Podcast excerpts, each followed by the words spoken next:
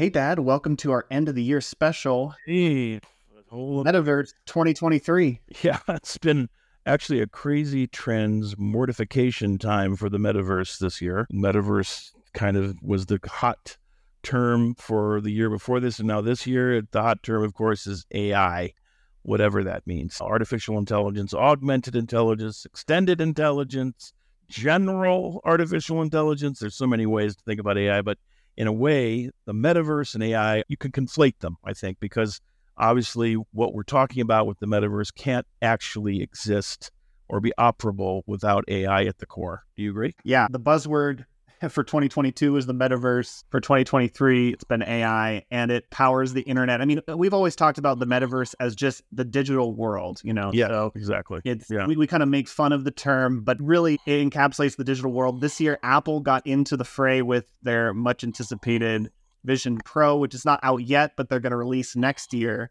Yeah. Um, that's that was huge. The Meta Quest 3. Of course, AI has been this this trend, but also there's been a lot of development in actually just virtual reality yeah, products as well. Sure. Yeah. That it's the future of computing. You know, AI plus yeah. spatial computing exactly is this is the future yeah. of computing. And of course, it's such a buzzword. Everyone's trying to figure out is it even relevant? You know, of course, the metaverse was made fun of so much, and in, in many ways, no one even talks about the the term metaverse anymore. Even even Facebook. It's funny. Doesn't even. I know about it.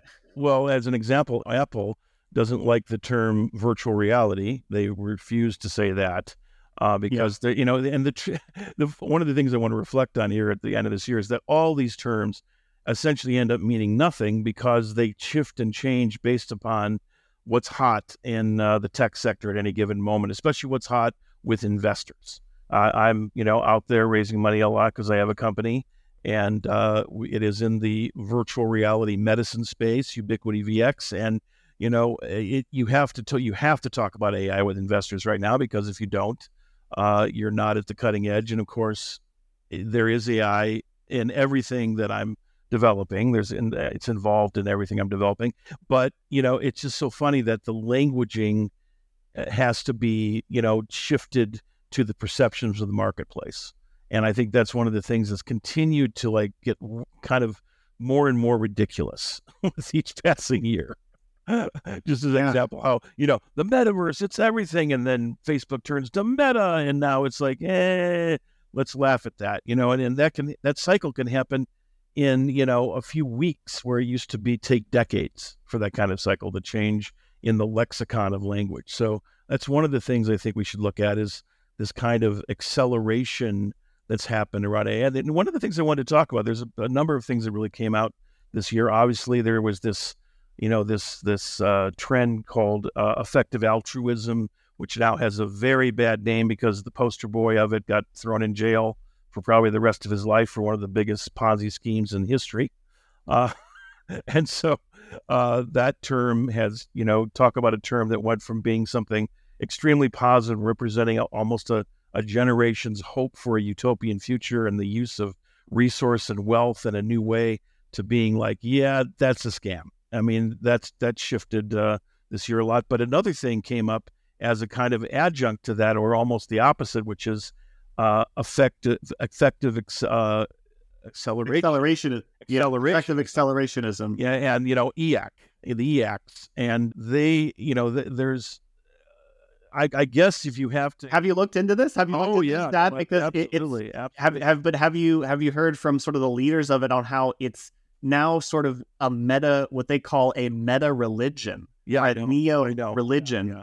And, yeah. and, there's this sort of faith based aspect to it. But well, that being said, they they think of themselves as not like they have subcultures, right? So that's why they call it meta religion. So they have all these different sub uh sub partial you know people doing having different beliefs within the effective I know I know I, I uh, there's wild to see this kind of different you know you know like there's like uh Episcopalian and Protestant. You know, there's all these different elements of it. And you know, for me, I've I've kind of been a storyteller that's already always been about sort of effective accelerationism, um, or at least telling cautionary tales about it, uh, maybe celebrating it and also being afraid of it at the same time.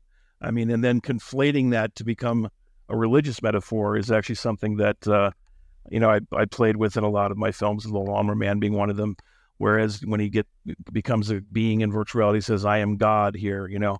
Uh, so this idea of our digital selves becoming a spiritual entity, or AI itself becoming a spiritual entity, uh, these are you know aspects that are now becoming actual. I think potential religions, as you're saying, in the world, and that's really starting to become something that used to be the province of science fiction and of sort of even you know dark humorous science fiction to being something that actually is real. It's funny how dark comedy turns out to always become real.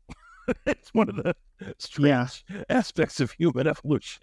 We start well, to, we, we, yeah. we tend to act out the, the, dark comedic aspects of ourselves as we evolve. Um, so well, it's, it's interesting because it, it came out of, I mean, so the metaverse, the, the whole, the whole kind of doom and gloom narratives in the, in the tech press about the metaverse and yes. in the broader culture, uh, this this kind of like this backlash against Facebook for trying to, you know, take all reality and basically monetize the reality. And Mark Zuckerberg was going to put us all into virtual reality. That had a really bad rap, especially at the beginning of 2023. Oh, yeah.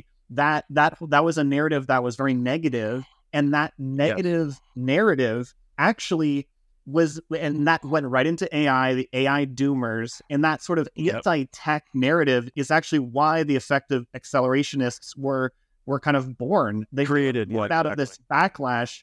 They they said, wait, why is all this doom and gloom? Why is the tech media not representing the actual excitement? Because while the metaverse is wasn't a popular term anymore, the technology itself kept progressing. So exactly. as we've mentioned, you know, Apple Apple got into it with with their very expensive headset. We've talked on previous podcasts, gonna be very yep. expensive, but at the same time, it's signaling that the most, you know, one of the most powerful companies in the world is going to put, you know, their their future basically behind well, this, this, the idea yeah. of spatial computing. Um, exactly. And so, so even while it was kind of poo pooed, and at the same time, also this Christmas, Meta Quest is the number one app uh, downloaded in the App Store, which which basically is an indicator of how many people are being gifted Christmas presents. Um, yeah, the uh, virtual reality headsets. So yeah, right. So it's like they're so that's why the EACs were saying like, wait, why is the tech press saying, oh, this is just doom and gloom and AI and and the metaverse are just sort of like not even real and not even happening. They would make fun of almost everything that Mark Zuckerberg did for a while. But then what happened it was really interesting in the past year. Mark Zuckerberg almost became this sort of like hero and even in the tech press as a backlash, especially to what Elon Musk did with Twitter. Well, and all yeah. of a sudden, the tech press was started to say, "Oh, wait, actually, we like what uh, you know. Zuckerberg actually isn't that bad. We want to switch over to yeah, but I get think, off of Twitter." Yeah, I think the thing is though, I think the thing yeah. is though, Mark, you know, he's not the evangelist you really want to follow into the metaverse. He just isn't charismatic enough. He needs to have a little more Sam Kinison in him. You know, Elon Musk has a bit more Sam Kinison. those those that know who Sam Kinison was will understand this reference. Those that don't, go look him up. It's pretty amazing. Uh, but uh, there, there, this idea of evangelizing the metaverse. I mean, Mark just did it really, really nerdy, really dorky. I mean, everything that was coming out of right, it just looked dorky. Uh, his his avatar, way, he, dorky, you know. But then he started talking about like um, boxing and wrestling all the time. Yeah, yeah. And, know, he, he, he, and he's really pivoted his image. No, he did. He pivoted his image. Like he's now seen as like a cool person. Um, there, sort of there was tech space in the tech space. Like, I mean, I, I, well, that's that's the broader yeah. tech press, though. That's the yeah. broader tech press, and that was the backlash. So that's why the EACs were saying, "Wait a second, these technologies are actually pretty awesome, yeah. and they are going to create a lot of good in the world." why don't we talk about the positive futures of these technologies? Right, but I guess the criticism against it is that sometimes they're too optimistic, right? Yeah, no, um, not just that. And that. For and me, I don't know. I, am kind of in the middle. Well, let me. Well, here's how I feel about it. It's it's kind of ridiculous. It's it's ridiculous in the sense that EACism always is actually what happens in culture. We don't stop technology. We've never stopped it. It's always grown, no matter what the uh, the the cautionary tales, no matter what the the, the sacrifices, again, we use the internal combustion as an example, the sacrifices of thousands of people dead every, you know, every month, really, from the fact that people just use cars. I mean, we are always in EX as human beings. We're always in uh, acceleration. Whether it's effective or not, that's a different, you know, that's a different term. But I believe that it's kind of stating the obvious. Technology accelerates, and of course, now with you know global capitalism being very entrenched in all of its different forms, you know, worldwide, there is always an acceleration in technology because that's where the market goes. We it's a natural part of human evolution that we want technology to alleviate our boredom. And I'm using that as a, a kind. I'm, I'm using hyperbole to to make a point, but we'll always go for the new thing, always. And I I just don't see where anything is always any ever gone backwards. That's why the people that talk about AI and stopping it, I think, are ridiculous. I think that the you know the effect uh, the effective accelerationists are actually stating something that is just obviously going to happen, as opposed to trying to support things so it something so it does happen. Now, yes, there's going to be regulations, there's going to be guardrails put on some of these things. There always is that in in the in the body politic globally. Uh, I think there's some really interesting things that happened this year, though, uh, in the context of uh, you know this idea of the metaverse. Uh, the you know which really you have to look kind of at trends of what we call the internet in order to sort of you know map on what the metaverse has become because really the metaverse is going to be the spatial three dimensional web. That's one aspect of it, anyway. And uh, there's been a balkanization of the internet happening because in so many trends uh, as they appeared, with whether it be the internet or different levels of technology, smartphone technology, chip technology, there there was a tremendous focus on the United States as the leader.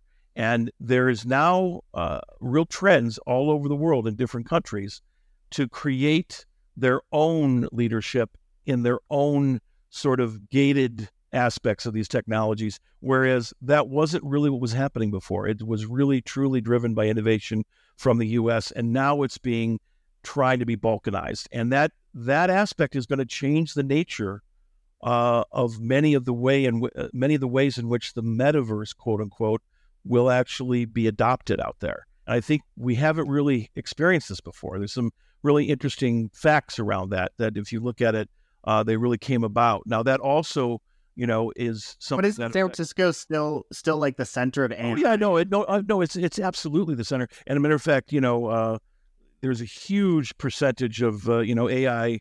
Uh, what fuels AI? Ninety five percent of it is fueled from the United States. I mean, if in every right, right, yeah. chipsets, everything. Uh, but there is a trend to wanting to stop that in the rest of the world because of the stakes of AI being so high. And when I talk about the stakes of AI, I'm really meaning the stakes. Of Wait, when you say stop that, what do you mean? Stop stop development of AI in other countries, or yeah, no, no, no, to, to to to establish their own rules around it, their own the balkanization. It's that's one like the EU, the yeah, EU's yeah, exactly, yeah, yeah, and it, other, yeah. and and and Russia and China, of course, all of these you know major global powers are going. Wait a minute, we can't let the United States run away with this. Now we have to a certain degree, and innovation is one of the great things about this country. Uh, and I totally, you know, feel privileged to be in a country that is so focused on innovation because a lot of my life has been very focused on innovation, whether it be as a storyteller or or uh, actually executing things. And and I, I I see that there is going to be a different level of battle in the uh, execution and the adoption of the metaverse because of this balkanization that's going on. There's some really interesting things. I don't know if you know the, the company Cloudflare. Are you familiar with Cloudflare? Yeah, of course. Yeah, of course. yeah, yeah, of course. For anyone who doesn't know, Cloudflare basically yeah. powers almost every single website you've ever visited uses Cloudflare to protect against yeah. attacks. And they you you probably won't even hear of them if you're just a you know someone who's using the internet. But if you work at a company, you have heard of them because they protect almost every website against uh, attacks of all different kinds. Well, yeah. If you want to see uh, the their sort of wrap up of the trends of the last year, they have a picture of a snapshot of it, unlike almost any other company, because so much yeah. of the internet flows through their pipes, and so they they you know they see what's happened. As an example, you know the internet grew by twenty five percent this last year, um, and so there and you know people have talked about oh you know streaming services are going to be topping out and no, there's still a lot of growth to be had out there, especially outside of the U.S. and some of the major company countries. And so there's still a lot of growth going on in the internet writ large, but also that means in what is developing to be the spatial web and and the metaverse. Um, so there's you know there's those aspects. Again, you know Google was number one in terms of uh, the internet, uh, Facebook number two, Apple three, TikTok four, which is amazing because TikTok is a fairly recent uh, you know, uh, thing, and it's already at four. so it's amazing. And then Instagram and Twitter or X are after that. So you know, there's a lot of if you want to look up Cloudflare, they they they they publish all of these trends and and uh, you know analyses of what's happened, and it really gives you an interesting snapshot into what's going on. Another aspect which they you know try to guard against is cyber attacks, and it was interesting. You know, there was uh, there was a lull in cyber attacks in 2022 but in 2023 made up for it, especially with the the Ukraine war uh, reaching another level, and also, of course, the recent tragedy of the Hamas attacks and the war that's coming out of that, which is just one of the great global tragedies um, that's happening. And I, you know, the, there so cyber attacks are now up as well.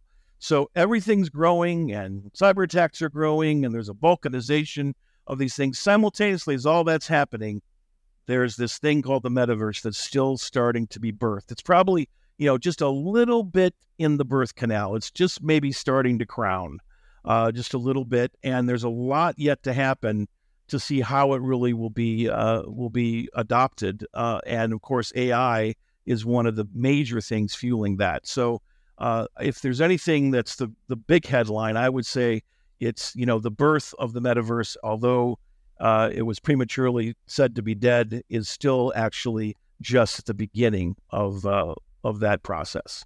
Um, and yeah, and it, and it might already be here in a way. It's like, and we've talked about this before, but yeah. in many ways, we feel like the metaverse already exists yeah, in our yeah. phones. In our, you know, but I think people like to categorize it as the spatial computing aspect and and where you're fully immersed in something immersive experiences and like you said i totally agree that that that's coming in our last podcast we talked a little bit about the we've talked a lot about ai all year but specifically in the last podcast about the risks and you yes. had mentioned um you know how you were getting more concerned i think we've gone both of us have gone from going from optimistic to concerned back to uh, optimism.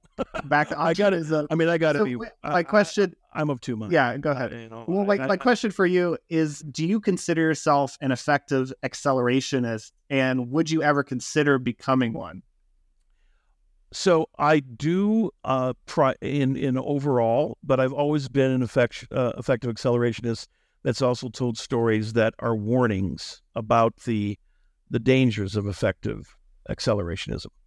And I think that that's, you know, I, as any storyteller, you got to tell both sides of the story on some level. I do come out thinking that again, effective accelerationism is the natural state of the human of human evolution. It's the natural state that we always have occupied with technology, starting from the wheel and fire and going from there. You know, it's a Promethean energy that happens that is but there's always a there's always a a cost to Promethean invention, and that's. But see, know, they would say that, then you're not because the effect of acceleration just would say then that you are that that's not even a factor for them. See, they they say that we I know. adaptable and and malleable. So I my take yeah. on it is I guess I I don't I don't necessarily well go ahead. Did, did you have no no I just I I I I think that again yes I am a bit you know schizophrenic on this. I it because as you know, as a dramatist and as a tell, storyteller,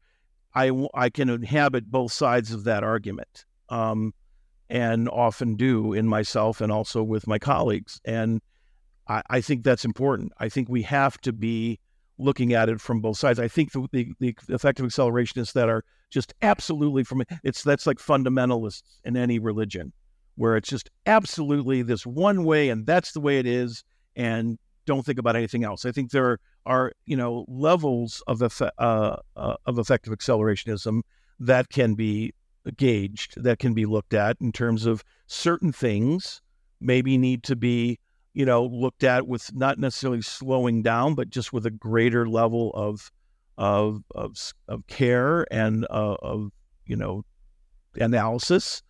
And the, the, there are those aspects that need to be just, you know, let let the horses loose in order for us to get to where these things like AI and the metaverse can help us change the nature of human healthcare, as an example, the nature of things that uh, effectively extend life or the quality of life, the things that can extend the quality of human imagination.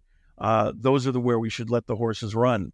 But you know, I, I think we have to be balanced in the approach, and I guess some effective accelerations would call me uh, you know, a, a, non-accelerationist because of that, I guess. Well, yeah, I mean, I think you might fall into one of the subcultures. I think I, I forget the different terminologies, but they have like instead of EAC, they have like. Yeah, I hate um, it when um, that happens. I hate it when I fall yeah. into a into a subculture. well, there's like the sub ones, right? There's the some slash something like a uh, medium act. That's I just made that up, but you know, medium you up with your own with your own version. Um, and honestly, I kind of I I I think I'm I agree with you. I, I'm attracted to some aspects of the the optimism and this idea, especially that we're adaptable as humans. This this backlash against these these narratives of just like uh, this anti-tech narrative that seem to be sometimes coming from a place of of not people who are actually building it, who are just sort of like looking at from the outside.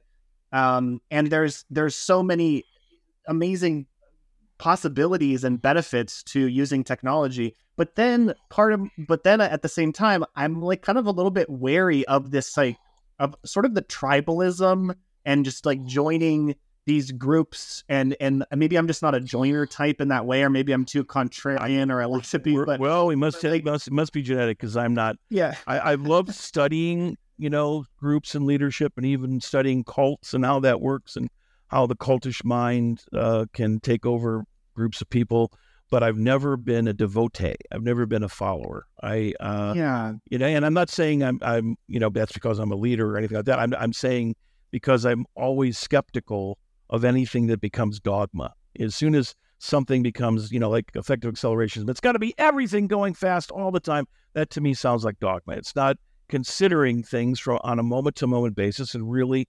analyzing them from the standpoint of what is practical and what is humane and that's even more important.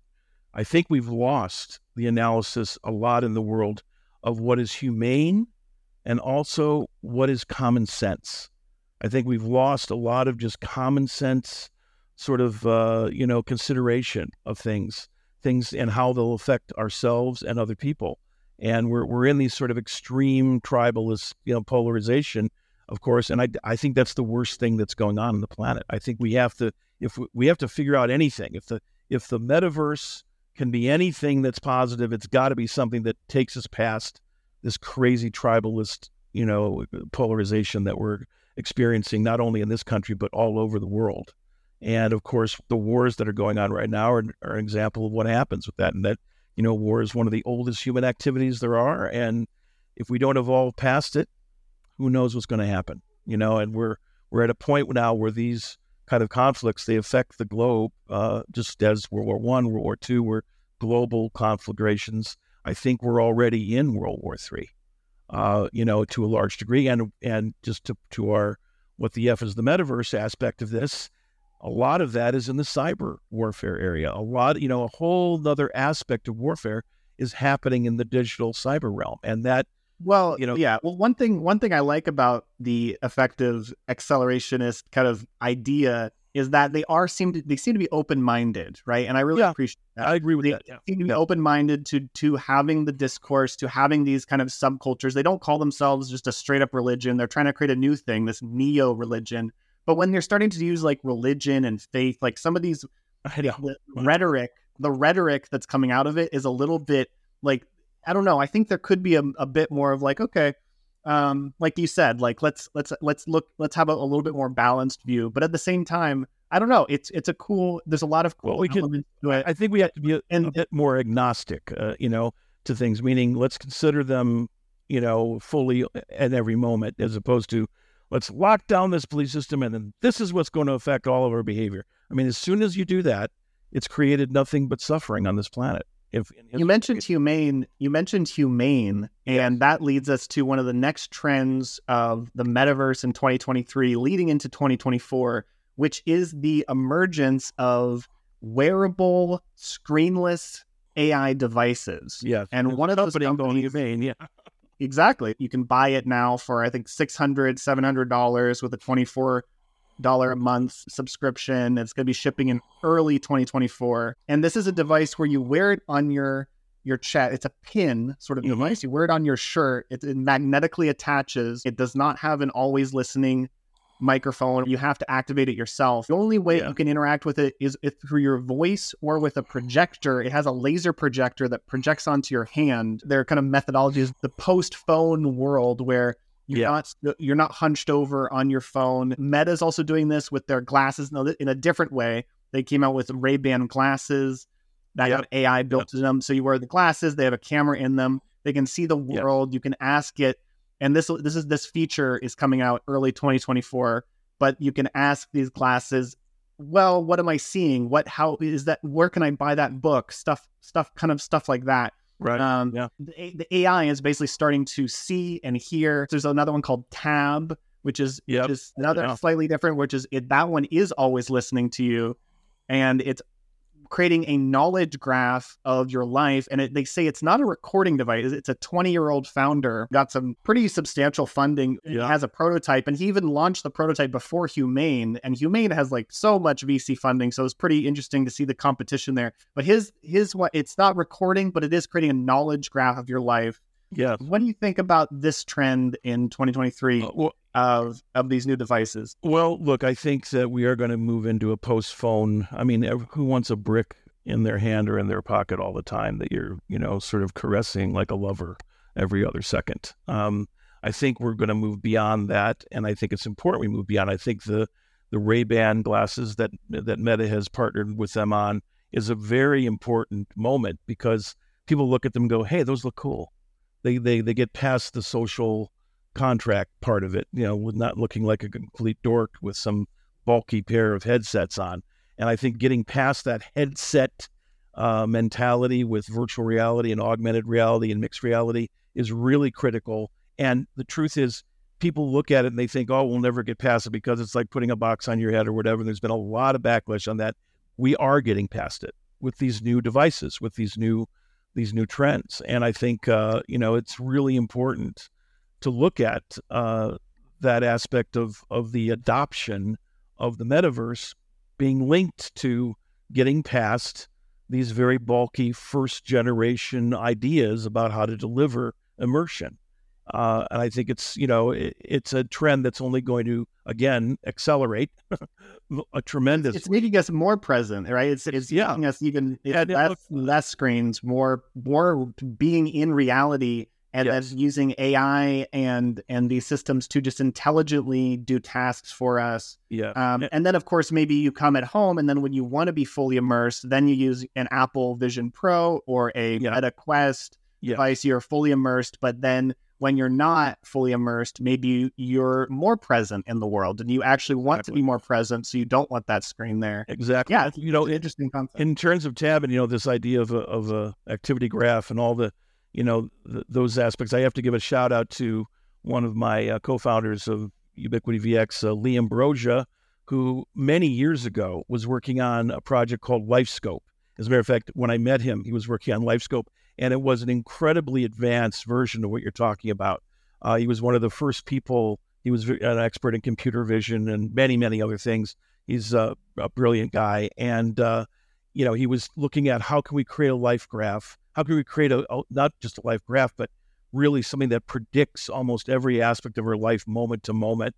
And uh, you know, he got a lot of traction with it. Almost got to the point where it was fully funded, and then some, you know, some some things happened. And he was also very, very early in the marketplace. But we'll be going back to it. I mean, it was, and that really opened my mind when I saw what he was doing with LifeScope to these ideas that are now starting to be productized more and more. And I think it is that is what the metaverse is to me this idea of a digital version of ourselves, a digital identity that is not only an aspect of ourselves that is like cloning ourselves, but also communicates back to us. So there's a mirror aspect of it that happens on a moment to moment basis. And again, a lot of these things, when you say it, start to sound really scary to a lot of people, especially probably older generations that don't have a context of this, aren't native digital people. And yet, I think these are the things that are going to become part of just normal human behavior, having the ability to reflect back on ourselves through this digital twin. That's another, you know, term that's always used in the context of the metaverse, whether it be a digital twin of, of landscape, of architecture, or a digital twin of ourselves. So when we start talking about creating a digital twin of our own psyche, like what LifeScope was talking about and what Tab is now uh, starting to productize, and there's things out there that are starting to bring these ideas into the fore. Uh, you know, we're trying to actually do some of this stuff at Ubiquity VX with, you know, addressing it to healthcare. Uh, and it's it's just fascinating the the ethical considerations that come up uh, when you really start looking at how these things affect human behavior. And it's they're not easy answers, Shannon. They, they're they're as you really dive deeply into consideration and into sort of an analyzing what is this change about being human that's the questions i think we need to be asking. That's the the thing i think that should be a mitigating factor with effective accelerationism. To consider con, to consider what does this how does this change humans themselves ourselves and how do we how does it change human interaction? And look that always is going to happen with technology. I, I don't think we can stop that evolution, but at least should be part of the dialogue as opposed to just a headlong rush. Yeah, I mean, I our my grandpa and your dad, uh, uh, yes, he should listen to the podcast. Yep. yep. I, shout out, shout out, hey, Sydney.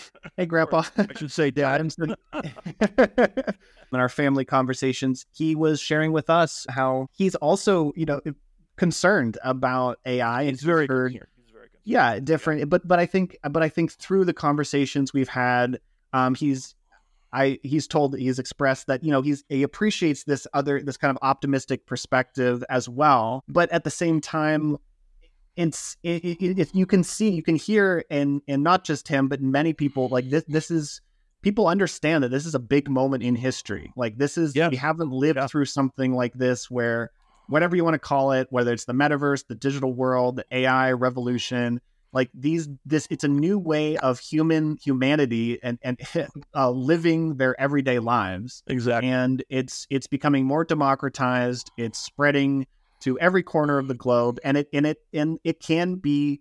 It, this it's it, you know this kind of moment of like wow is this is this bad is this a dangerous thing it should yeah stop well, um, would... and and that makes sense. But I think I think you know we if we look through history, there's always there's been and you've mentioned this a lot. Like there's always been these moments, and the, the I think the answer is it's not necessarily just good or bad. No, it, there's a lot of there's a lot of you know different things that that'll happen in this and different outcomes that will happen and i think it's it's good that we do have a group of people though that that are trying to trying to push forward, you know, the, the positive outcomes. Uh, and I, it's it's good. Oh, yeah. A lot of the the leaders of the AI companies actually, like for example, Sam Altman or the leader of Anthropic, who used to work at OpenAI. Yeah.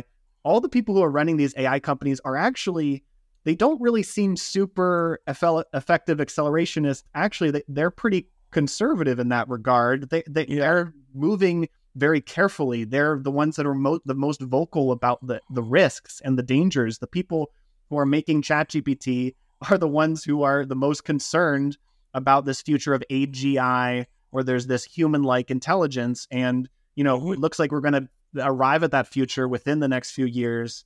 Um, or at least within the next decade, but it, it's well, looking, you know, sooner and sooner every day. So the, the leaders of these companies are very concerned, but then at the same time, we have this movement where the you know the effective accelerationists are building their own competing AIs and and I agree with you. I think the conversations need to be had and it's interesting to see it play out across the generations. Everyone has is interested in this whether you're you know my grandfather or you are a 14 year old just getting into coding and the internet like this is something that is is capturing the attention of the well, world in a really interesting way. Look this is a real generational thing. Uh, let's and you know, since we brought my dad, we're actually I'm actually trying to convince my dad to come on the podcast with us because then we'll have three generations represented, which by the way is yeah. rare on podcasts. You don't get intergenerational communication about this stuff very often. I think that's really important uh, because my dad was born in the you know the Great Depression and it, talk about the world changing during his lifetime. He's seen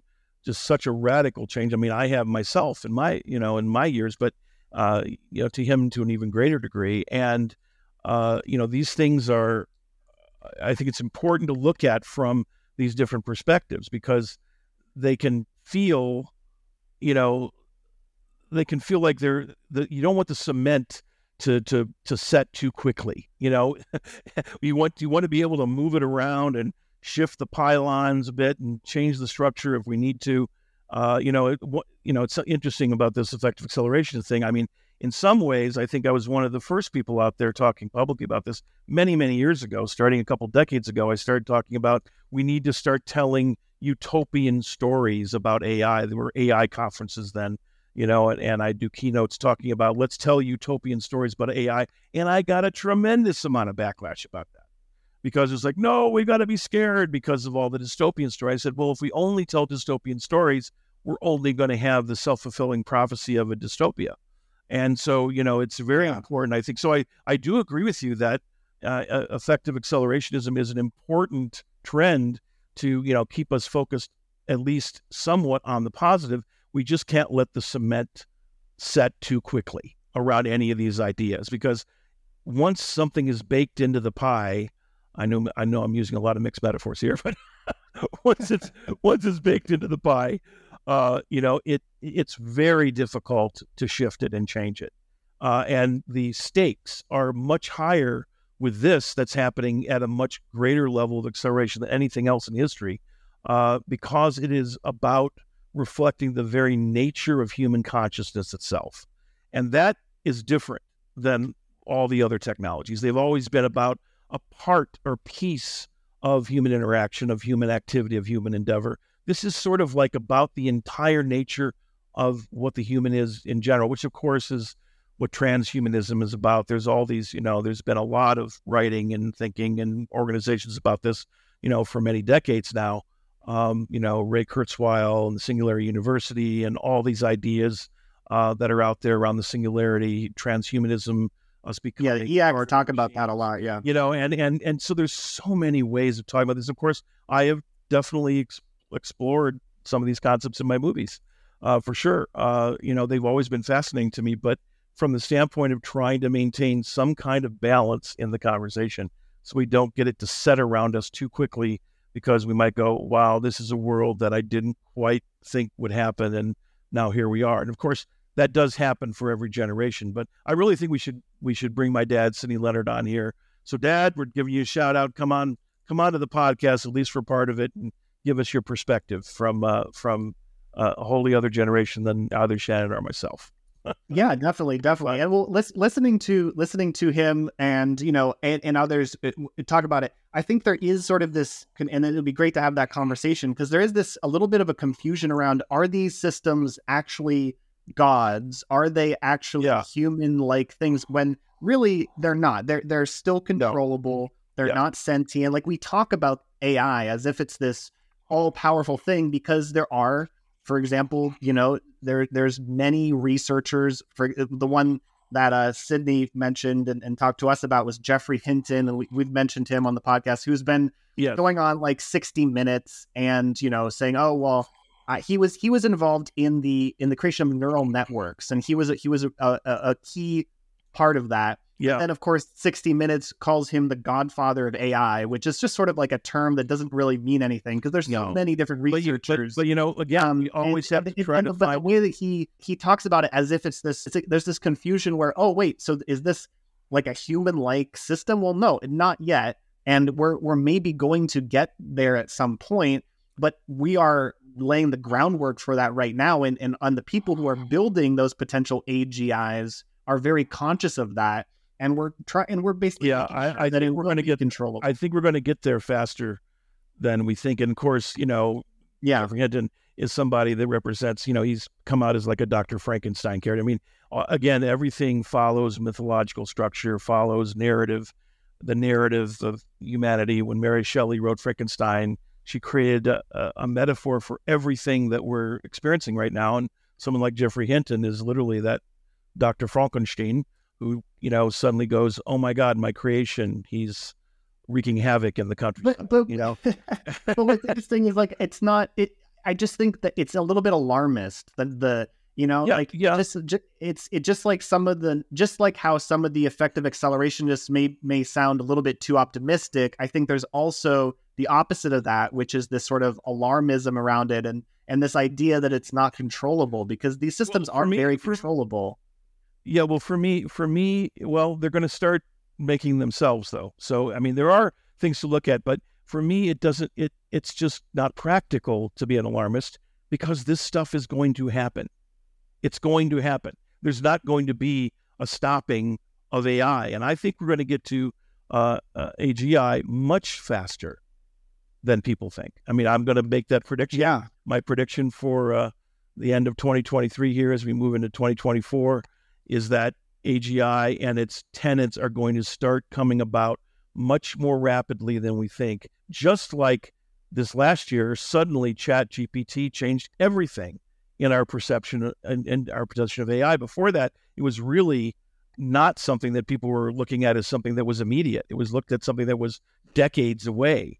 And suddenly it became this kind of pragmatic tool that everyone could use simultaneously. I've done, you know, I've used the metaphor. What if everybody was given a, uh, you know, a car at the beginning of the automobile, like literally everyone simultaneously, and that has happened with uh, this, uh, you know, this artificial intelligence or augmented intelligence, as I like to call it. And I think this, I, the fact that that AI is starting to now write itself, and I'm experiencing this because you know a lot of the people on the tech team I work with are utilizing AI to write code, and it and I, you know, I'm seeing them being astonished by how good it is at doing those things.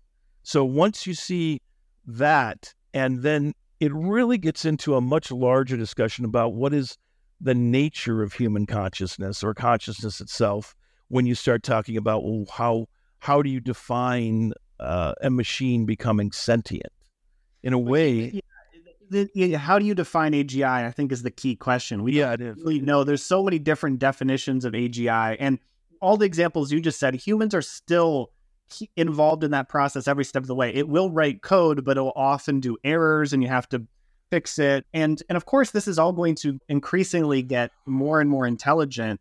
But this idea that it's just going to suddenly run rampant and then like uh, take over the world. It's something that's in a it, it's it's from movies. It's from yeah, no, it, it never happens. That not it never it never happened that Yeah, you know, we, we have had breakthroughs just recently on actually identifying how AI works under the hood. We've talked about on this podcast how many researchers don't understand the details of how AI is actually working, specifically with large language models.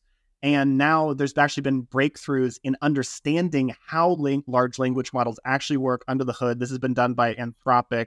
Yeah. And that gets us very much, it's, it's a key step to getting us towards AGI that is safe and controllable um, because we actually understand how it's working under the hood.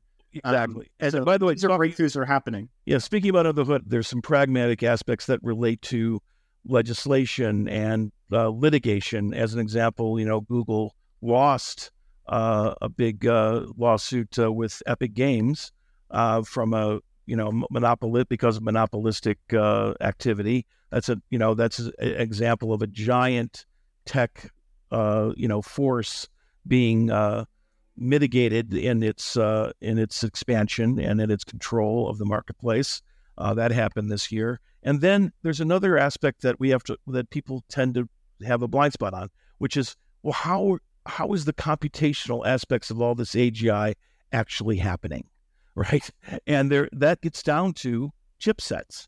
It gets down to the manufacturing of chips, and there's a huge economic battle, uh, you know, regulation battle going on right now between the United States and other chip manufacturers like China, Korea, etc um, that trying to bring chip manufacturing, that aspect of it, back to the United States, uh, because a lot of it went uh, overseas for many, many reasons.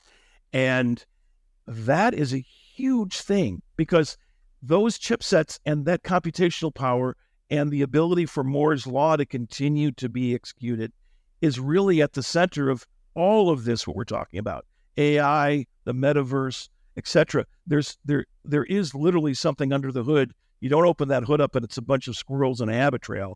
It's some very, very sophisticated technology that also has a lot of energy um, requirements and energy concerns. And there's there's a whole follow-on effect to how we're generating energy to incorporate this level of computing in uh, on the planet. You know, and and there's these aspects are things that are again, I think it's really important for people to think deeply on how does this all really get solved?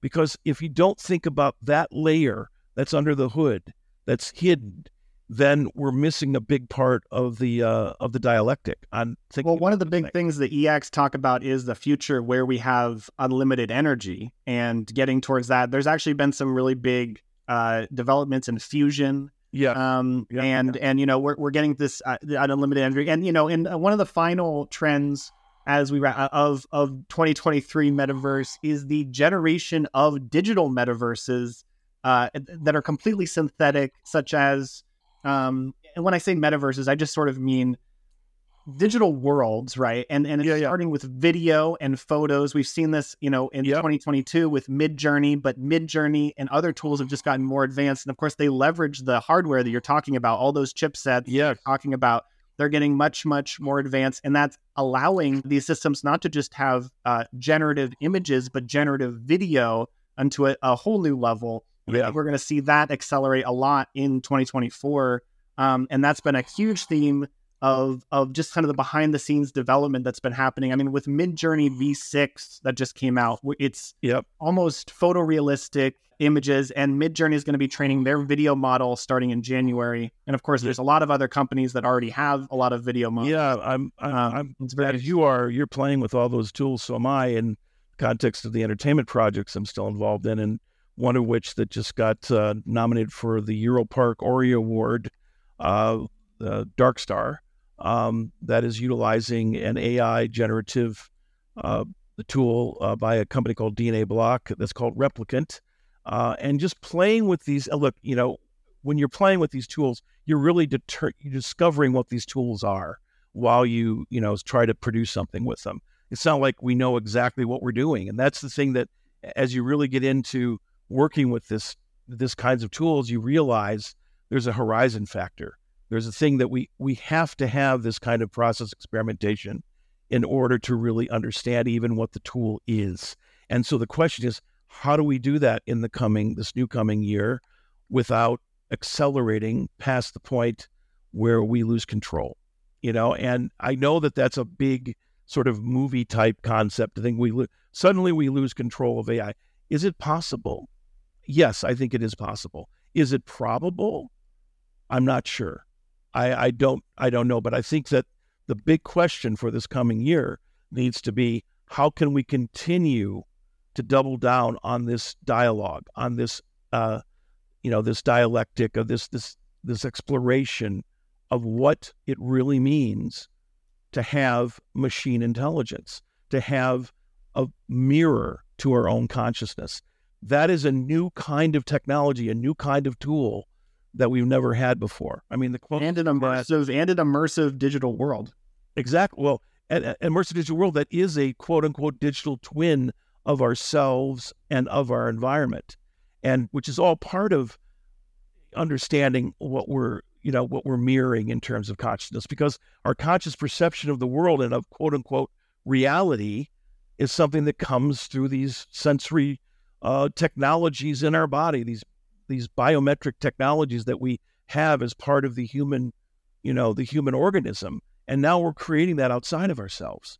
I mean, I think there's a tremendous excitement that comes with that. And there's also, you know, the fact that it's moving so rapidly. I got to be honest, for me, it's moving much more rapidly than I ever thought it would.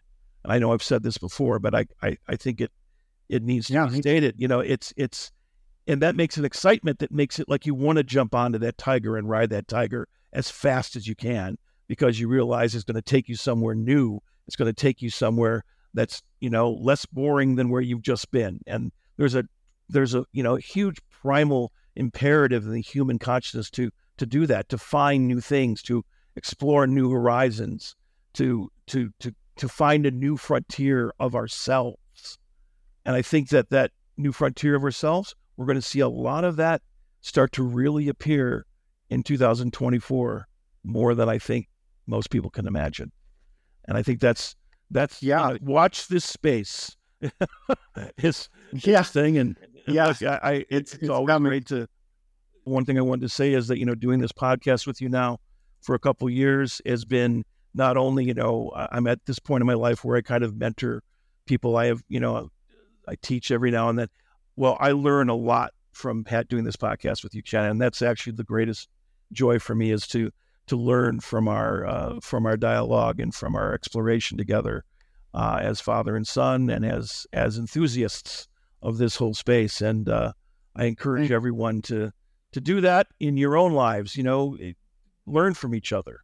Um, and there's a lot to be talked about. There's a lot to be expressed, and I think it's important for us to try to not uh, not get entrenched in our polarizations. I mean, I know it's happened. I, I, you know, it seems a little naive to say it at this point, but I think that if anything happens in 2024, given the elections that are going to happen, all of this stuff that's going to be incredibly divisive, we need to even more than ever focus ourselves on getting past these polarizations within uh, the human dialogue and within ourselves. And hopefully, we can focus some of these technologies you know, this idea of the quote unquote metaverse, this idea of artificial intelligence or augmented intelligence being something that helps us get a bit more intelligent within ourselves to deal with those what seem like intractable problems right now.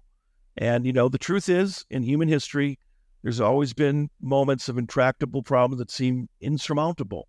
And technology and the evolution of human human consciousness with technology has always got us to another level. It always has, and that's a very positive thing to remember about history.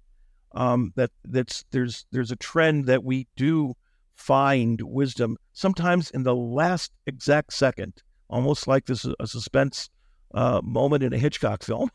but uh, it's something that I think we need to continue to focus on uh, in the dialogue in this coming year. And of course, that's one of the things we'll be doing here at What the F is the Metaverse.